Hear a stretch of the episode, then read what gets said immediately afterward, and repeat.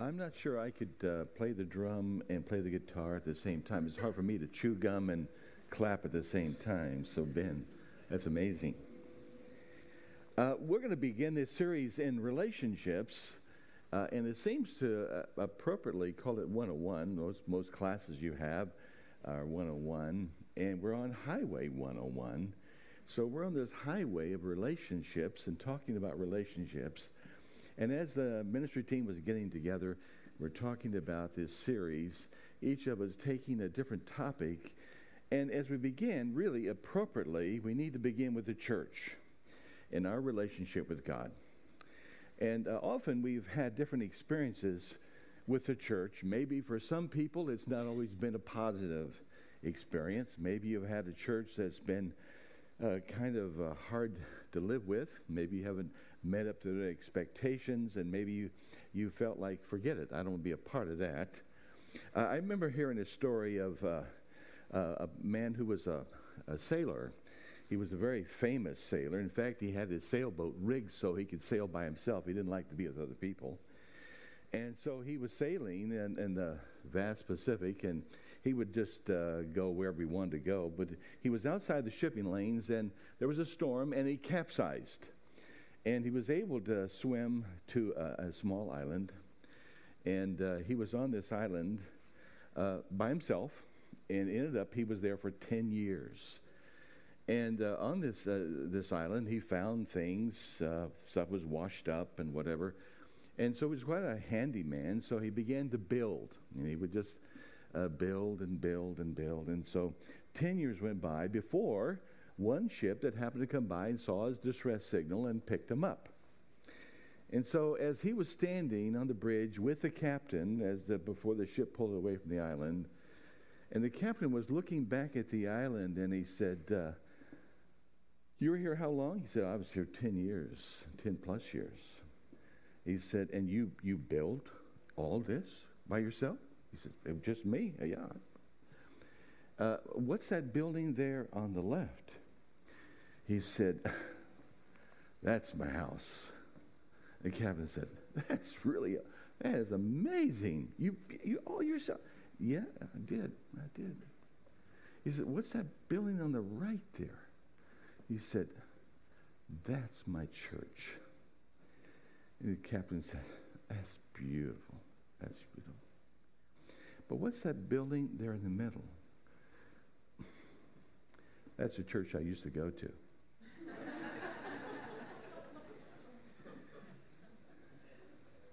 God's Word has to help us to have the right understanding, how to frame our understanding of relationships.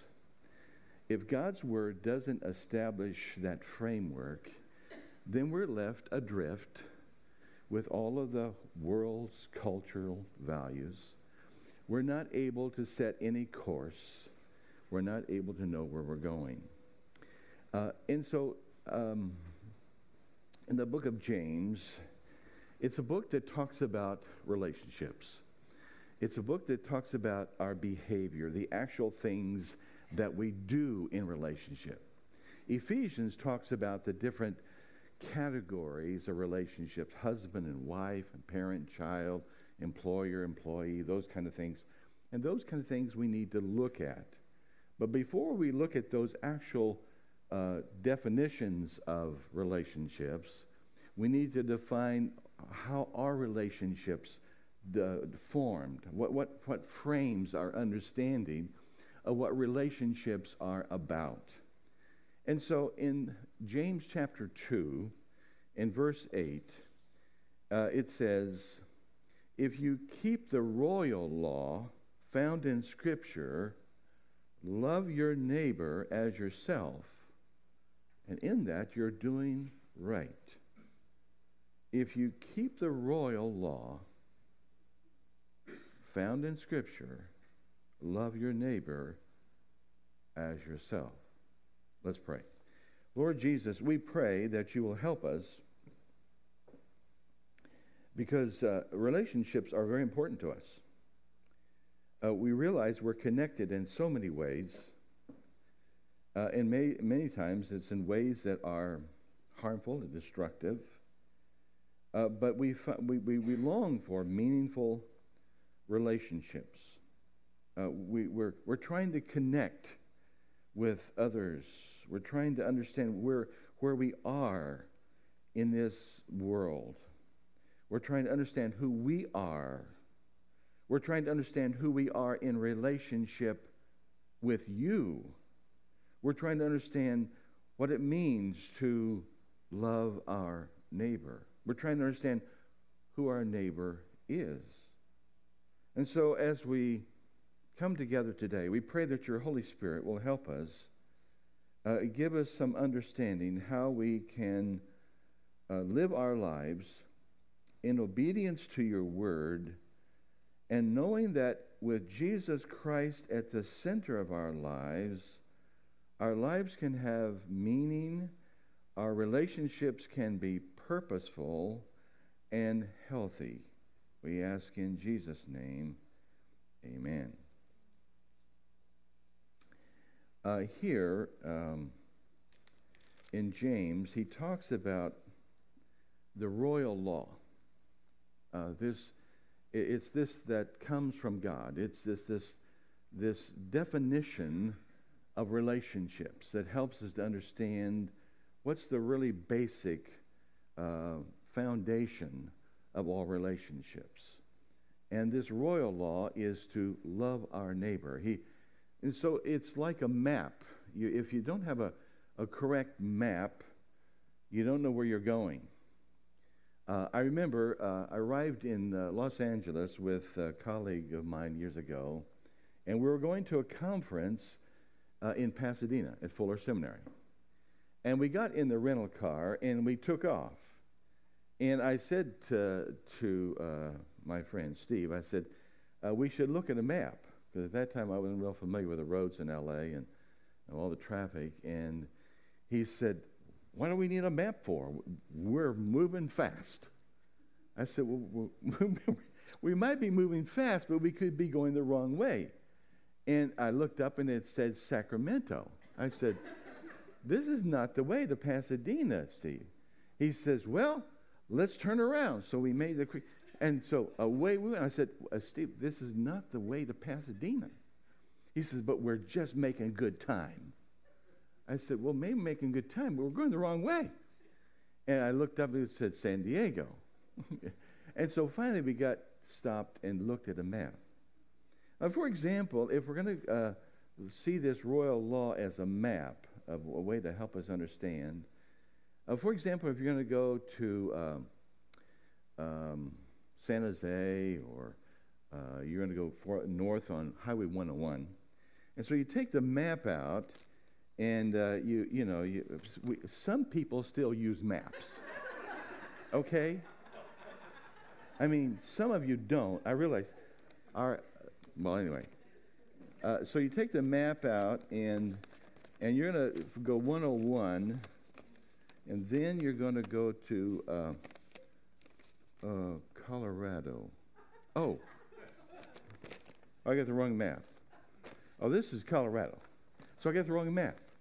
So then what I need to do is I need to get the right map. And let's see here. I've got one. Okay, so I take the, yeah, California map. And so I begin to look at this map, not on my iPhone. And I look and I see it goes all the way up to Crescent City, all the way up to the Oregon border. I can go all the way up on 101. And so if I look at the correct map, uh, then I can begin to understand where I'm going. And so James is talking about how our relationships are directed and formed by following this correct map, this understanding that God's Word gives to us. Often we're looking to other sources and we get the wrong map. So we, we, we're lost. We're going the wrong way. And for many people, uh, I would say relationships are very important, but they've got the wrong map. They're, they're, they're, they're going, they're making good time, but they're going the wrong way. Here in uh, James chapter 4, verses 1 to 10, James gives us some definition of uh, what happens when we're going the wrong way. And when we're going the wrong way in relationships, and particularly relationships within the church. Because one thing that Jesus said to the disciples, he said, if they're going to understand who I am and what I have done, what I'm about, what the whole meaning of life is, he says they're only going to understand it. The world's only going to understand it by your love one for another.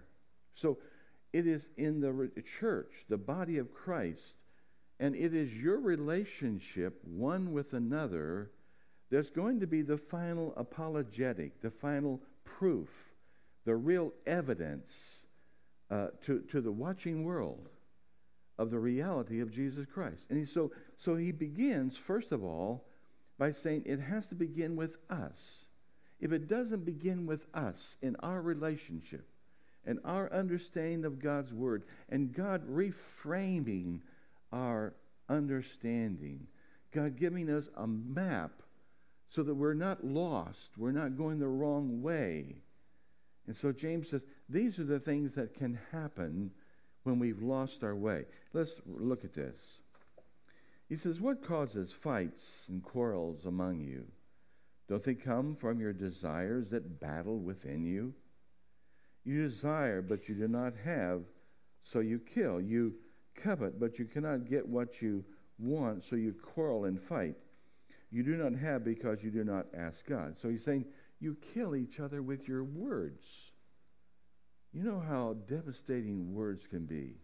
Remember when you're a child, uh, there was something that you would say, it's just absolutely not true. Sticks and stones may break my bones, but what? Words will never harm me. Yes, they do. And you, right now, as you sit here, you can remember things that have been said about you that are still in your memory, still affecting you. You can remember things that, cruel things, even children can be so cruel one to another. I was recently someplace and I was watching a couple of uh, children and uh, and the things they were saying to each other, and they were fighting and squabbling and whatever. And, and, and so the things that are said can so profoundly hurt us. I've heard that it takes seven good words to, to counteract one bad word. I'm not even sure that seven is enough. Then he goes on, he says, When you ask, you do not receive, because you ask with wrong motives, that you may spend what you get on your pleasures. You adulterous people, don't you know that friendship with the world means enmity against God? Therefore, anyone who chooses to be a friend of the world becomes an enemy of God. Or do you think Scripture says without reason that he jealously longs for the Spirit is caused to dwell in us, but he gives us more grace? That is why Scripture says God opposes the proud, but shows favor to the humble. Submit yourselves then to God. Resist the devil, and he will flee from you. Come near to God, and he will come near to you. Wash your hands, you sinners, and purify your hearts, you double minded. Grieve, mourn, and wail. Change your laughter to mourning and your joy to gloom. Humble yourselves before the Lord and he will lift you up. Uh, what James is saying is that often our behavior, the way that we live our lives, uh, is lacking this proper attitude. It's, it's, it's, it's, it's one thing to have the uh, attitude that we're going to be uh, uh positive and whatever, but James is saying more than this. This has to actually transform the way you view life, the way you view your relationship with God. The royal law of loving your neighbor as yourself. Now, it's not hard to love ourselves. I mean, that's what, I mean, that's the, that's the spirit of the age. I mean, always has been. You love yourself. You take care of yourself. You watch out for yourself. But he's talking about a different kind of perspective, a, a reframing, uh, just a, a tr- transformation of our view of others. Scripture talks about thinking more highly of others. Scripture talks about uh, being able to understand and ref- uh, put ourselves in, in the p- p- position of another person. And so James is talking about our life in the church as a shared journey. It's, it's something we do together. And so what he's talking about is this common goal that we have, this common goal to know Christ and to follow Christ, to, to have this, uh, Paul says, Christ in you, which is the hope of glory, which is the, which is the meaning of life, that Christ in you. And so he's talking about uh, there's, there's within the church there's a team spirit. You know, there's a difference between individual sports and team sports.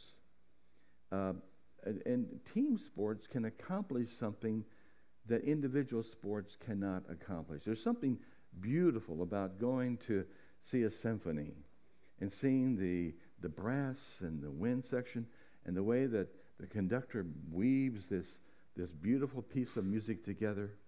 It's amazing as we watch the band here as they, they, they perform. I'm, i I, love the acoustic guitars today. I mean, just watching, I was watching Ben as he was playing. I was thinking, I wish I could do that. There's something beautiful about the music that can be created in such a way. Or, or go to a soccer match and watch how they, they work together, or a basketball or uh, football, and, and what, what's, what's that teamwork. And so James is talking about this, this joint effort, this coming together uh, as a, a team. Uh, but he says the reason why you don't function as a team, the church, the, the reason why the church is not operating this way so that it's, it's, it's to, before the watching world. This is, they're watching us. I mean, the, what's the one thing that everybody accuses Christians of? Oh, you're a bunch of hypocrites. So they're watching. And he says the reason why there's this lack of unity, there's this lack of, of, of this relationship together. He says because uh, there's this battle within you. This is what he says in verse 1. He says, uh, you, you, have, you have the wrong map. You're, going, you're going the wrong way. I remember in that movie, Planes, Trains, and Automobiles, when John Candy is going down the road and he's going the wrong way and everybody's trying to get his attention. You're going the wrong way. And he thinks mm, they're drinking. but they, he didn't even know. And often we're, we're going down the wrong way, don't even know. He says the reason is there's this battle within you because of the, the self. He says the internal is at war with, with, with yourself. There's dissonance. There, there, there's a lack of congruency uh, within what you say and what you do. Your behavior is not matching what you say. Why? He says, because there's this, there's this spirit of, of, of instead of loving and knowing the love of Christ and knowing Christ's forgiveness and Christ's transforming work that changes our view. Begin, we begin to see ourselves as we really are. Maybe you remember your basic uh, uh, psych, psychology class. Remember that? They talked about the Johari window. Does that make sense? Talked about the unknown self and the known self. That there's a part of us that's unknown to us. Uh, we don't see it. Others may see it. Maybe nobody sees it, but God sees it. And what God is doing is He's bringing to the light things within ourselves. They're not wholesome. They're not good. They're not, they're, they're not lovely. They're not winsome. And the Holy Spirit is showing this to us in such a way that we can say, uh, this is really this is really conflict with God. It's not just conflict with others. And often the real relation, relationships experience conflict because we're not in that relationship with God. You know, I've noticed at the times that I've been more impatient and more uh, unwilling to accept others and their limitations and their and the way that people affect us. It's really uh, uh, where I am. and the, the attitude that I have. I don't really view other people as having, uh, as being image bearers of God. Uh, they're, they're objects. They're in my way. They're, they're stopping me from get what I want, what I need. So James is saying what happens is this battle within you is warring. There's spiritual battle, and therefore you're confused. You're getting off track. You're following the wrong map. You're going the wrong way. So the result is that we're not together. And so the admonition here is draw near to God. Draw near to God. Be intentional about that. I, I think you have to do that on a daily, in often it's a moment by moment relationship. At, at least begin the day by trying to frame your understanding of what it is that God wants you to do today by asking God, God, lead me today. Make me to be a life giving person today, not death dealing, because often our words are death dealing. We, we, we hurt people. And then later we think, oh, I wish I hadn't said that.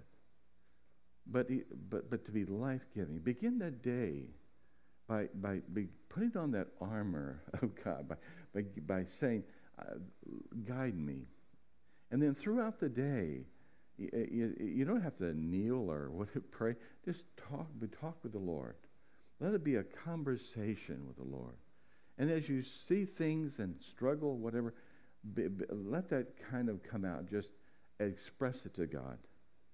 And then I think what happens is that we begin to be uh, uh, evidence we, we begin, the, the evidential apologetic is us. It's our relationships. It's the way we treat people. It's the way that I treat the person at Walmart. The way I pr- treat treat the oh, way I act in, in, in, when I'm driving the car with other people around me. It's the way that I live my life.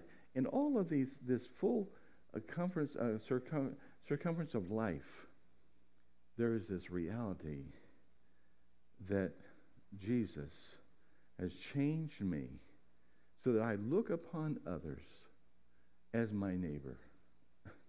My, my view has changed. I look at others as my neighbor. Love your neighbor as yourself. Write that on a post it note. Put it someplace where you have to see it in a mirror, maybe in your car or something.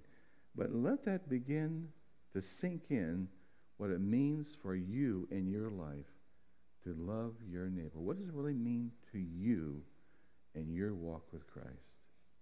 Let's pray. Lord Jesus, here we are, and we're trying to understand relationships. and relationships are important to us. But unless you guide us and help us to know how to love our neighbor, we never will.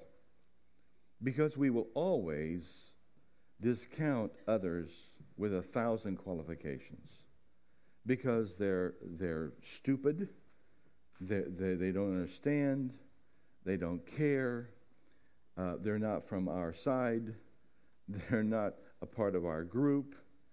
Uh, w- there's all, all the exclusions we can include to say, I don't have to treat this person with any kind of thoughtfulness, care, compassion, or love. I don't have to uh, because what they've done to me or who they are, uh, they're just not a part of what I call my neighbor. Forgive us, Lord. Bring, bring a repentant spirit within us so that we're open to be led by your spirit as and so as we as the church may give evidence to the watching world that Jesus is the Christ and that he changes our story. In Jesus' name, amen.